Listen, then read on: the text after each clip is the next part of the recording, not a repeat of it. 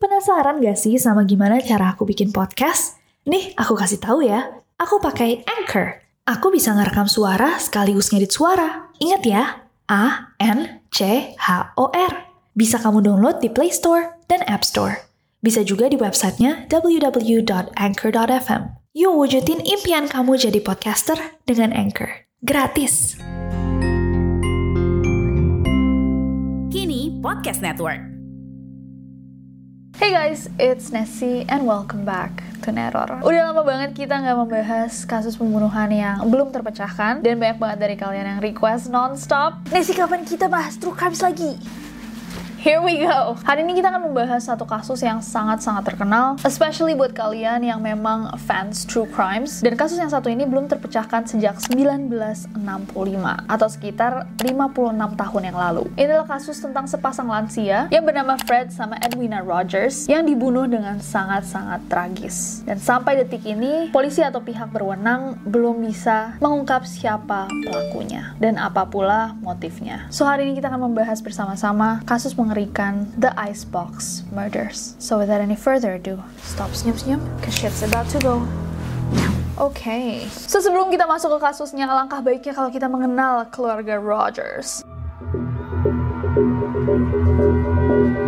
Pertama ada pasangan Rogers, Fred Christopher Rogers sama Edwina Ivor Rogers. Gak terlalu banyak detail yang bisa kita temukan tentang pasangan ini. Gimana mereka ketemu, jatuh cinta, dan menikah. Gak tahu ya kita. Oke, okay. pokoknya mereka berdua ini adalah sepasang suami istri. Tapi pada 30 Desember tahun 1921, Fred sama Edwina ini dikaruniai seorang anak laki-laki yang mereka panggil Charles Frederick Rogers. Charles sang anak ini adalah anak yang sangat-sangat pintar. Sampai pada umur 21 tahun, Charles mendaftar ke Texas A&M University, tapi dia di DO baru dibilang pinter tapi di do nggak dia pinter mungkin bandel kali ya. Sotoy banget. Nggak tapi emang beneran pinter. Setelah dia di DO ini dia mendaftar ke University of Houston. Dan dia diterima dan lulus dengan gelar sarjana di bidang fisika nuklir. Tuh kan bener pinter bilangin. Setelah lulus karirnya Charles ini bisa dibilang oke okay banget. Karena Charles ini ternyata IQ-nya memang di atas orang pada umumnya. Nah selama perang dunia kedua berlangsung Charles ini pernah jadi pilotnya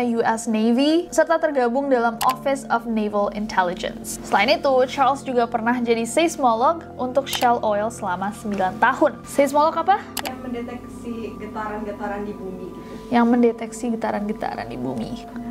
Bukan hati. Vida, Vida.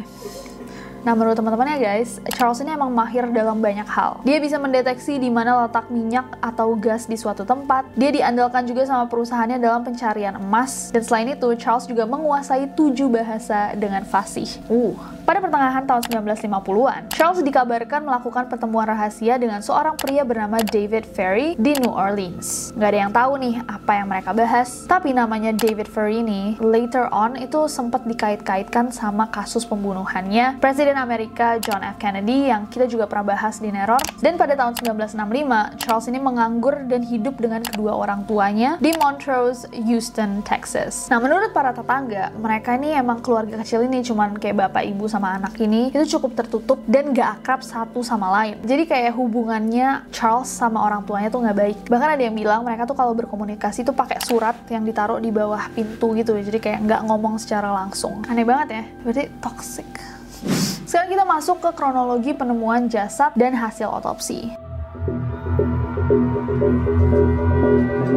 Suatu hari pada tanggal 23 Juni tahun 1965, dua orang polisi itu mendatangi rumah keluarga Rogers setelah keponakannya Edwina, Marvin itu bilang bahwa dia mencoba untuk telepon tantenya berhari-hari nggak diangkat. Dua polisi pun masuk ke rumah keluarga Rogers dan nggak menemukan siapa pun di sana. Jadi kayak rumahnya kosong. Tapi nggak ada yang aneh, dalam rumah itu nggak kelihatan kayak ada tanda pembobolan. Yang mereka temukan cuman kayak ada sisa-sisa makanan di atas meja dan selebihnya normal. Nah tapi ngide nih salah satu polisinya itu membuka kulkas keluarga Rogers Rogers sebelum mereka cabut dan mereka menemukan kayak banyak daging-daging yang udah dipotong. Potongan dagingnya tuh terlihat udah dicuci bersih dan gak dibungkus apa-apa sama sekali. Jadi bener-bener kayak daging aja. Kedua polisi itu langsung beranggapan bahwa oh ini kayaknya daging babi. Gak ada yang aneh, cuma ada daging babi di kulkas. Mereka memutuskan untuk cabut. Nah tapi tapi tapi, tapi guys, yang menarik, sebelum mereka cabut, satu polisi yang pertama tuh buka kulkas karena dia rada curiga, itu memutuskan untuk ngecek laci kulkas bagian bawah kalau misalkan kalian tahu di kulkas tuh biasanya di bawah ada tempat buat sayur-sayuran dan betapa terkejutnya mereka ketika mereka buka laci sayuran itu diisi sama dua kepala manusia. Dua kepala yang sudah terpenggal itu tak lain dan tak bukan adalah milik Fred sama Edwina. Melihat hal itu, by the way, waktu dia ngeliat pasti shock banget gak sih? Buka laci sayur ada pala. Anyways, abis ngeliat itu, mereka langsung berkesimpulan bahwa daging-daging yang di atas yang bersih banget itu pastinya juga milik Fred sama Edwina. Mereka lalu mencoba untuk mengecek saluran pembuangan air dan septic tank dan betul aja di sana ada ditemukan beberapa organ doang, sisanya sama sekali nggak ditemukan. Polisi kemudian membawa potongan-potongan tubuh itu tadi untuk diotopsi. Dan ini adalah hasil otopsinya. Ada tiga poin penting. Yang pertama adalah bahwa Fred dan Edwina kemungkinan sudah meninggal sejak 20 Juni tahun 1965 bertepatan dengan Father's Day. Oh my goodness. Atau sekitar tiga hari sebelum polisi menemukan jasad mereka. Yang kedua, aduh, yang ini guys. Jasad Fred itu ditemukan tanpa kedua bola matanya, jadi matanya udah nggak ada. Mm, dan tanpa alat vital. Dan yang ketiga adalah bahwa Fred kemungkinan meninggal karena mendapatkan banyak pukulan palu di bagian kepalanya. Sedangkan Edwina meninggal karena ditembak di bagian kepala sebelum akhirnya mereka berdua diseret ke kamar mandi, darahnya dikuras, tubuhnya dipotong-potong, lalu dimasukkan ke dalam lemari es. Oh iya guys, aku mau sharing kalau aku bikin podcast ini langsung pakai Anchor loh.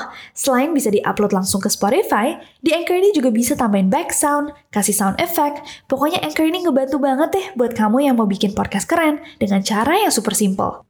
Bahkan kita bisa gunain di smartphone, jadi di mana pun kapan pun kita bisa langsung rekam, edit, terus upload deh. Yuk download Anchor di Play Store dan App Store. It's totally fun and free. Polisi juga mengatakan bahwa jasadnya Fred sama Edwina ini dimutilasi di kamar mandi di lantai atas rumah mereka. Namun anehnya, hanya ditemukan sedikit sekali bekas darah di rumah itu. Salah satunya di lubang kunci kamarnya Charles. Dari penemuan-penemuan ini, polisi berkesimpulan bahwa orang yang bersalah, pembunuhnya tuh pasti orang yang berpengalaman, profesional, dan juga bekerja dengan sangat-sangat rapi dan bersih. Polisi juga memperkirakan pembunuhnya kemungkinan adalah orang yang sangat cerdas dan paham akan ilmu anatomi Tommy. Setelah beberapa bukti terkumpul, akhirnya polisi mengeluarkan surat perintah pencarian Charles Rogers sebagai saksi mata atas kejadian tersebut, namun dia tidak pernah ditemukan. Jadi pada saat itu polisi juga belum tahu kan, oh apakah dia yang bunuh atau mungkin aja dia cuma saksi mata aja. Tapi sampai hari ini dia tidak ditemukan. Nah, tersangka dan teori. Dari bukti yang sangat sedikit dan Charles yang tidak kunjung ditemukan, polisi mulai menduga bahwa pembunuh Fred sama Edwina itu ya anaknya sendiri, si Charles. Charles lalu mulai ditetapkan sebagai buronan nasional, but again, gak ada yang tahu Charles di mana dan gak ada informasi sama sekali tentang keberadaannya si Charles ini. Kalau kalian bertanya-tanya kayak lah, kalau misalkan Charles pembunuhnya, motifnya apa gitu kan? Dan kenapa dia tega melakukan itu sama orang tuanya, apalagi on Father's Day, hari ayah gitu.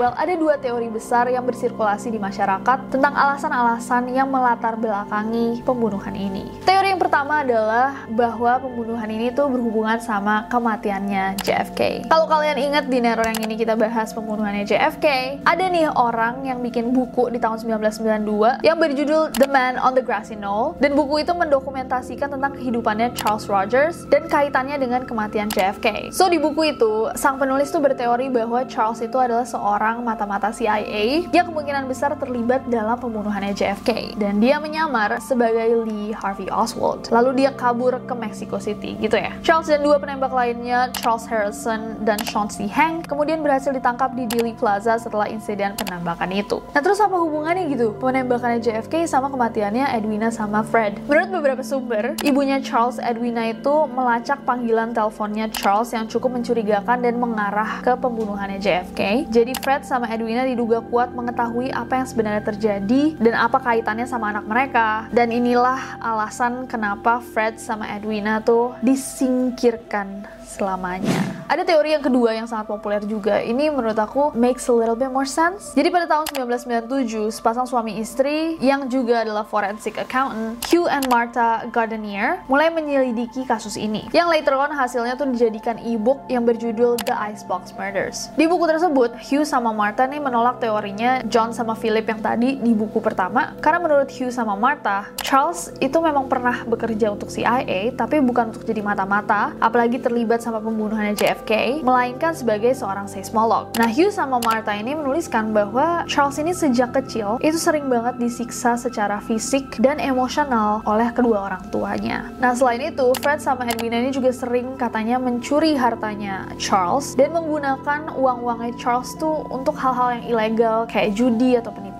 Dan alasan-alasan itulah yang menjadi akhirnya motif balas dendamnya Charles kepada kedua orang tuanya, sehingga dia mampu memutilasi dan membunuh mereka. Setelah membunuh kedua orang tuanya, Charles merapihkan semua barang buktinya, terus dia kabur ke Meksiko dan akhirnya meninggal di Honduras. Itu menurut teori yang kedua. Ini case-nya gede banget, cuman teorinya yang paling banyak dipercaya dua itu ya. So aku mau denger sekarang dari kalian guys. Sampai hari ini udah 56 tahun berlalu, kasus Icebox Murder ini masih belum terpecahkan. So mana teori yang kalian percaya? Apakah menurut kalian mungkinkah Charles itu juga korban? Mungkinkah dia diculik? Kalau dia involved sama CIA, you know, kayak all these secret agents ya kan, ya intelligence dan berhubungan sama kayak urusan pemerintahan. Siapa tahu dia tahu hal-hal yang membuat dia harus di Shh, ya nggak sih?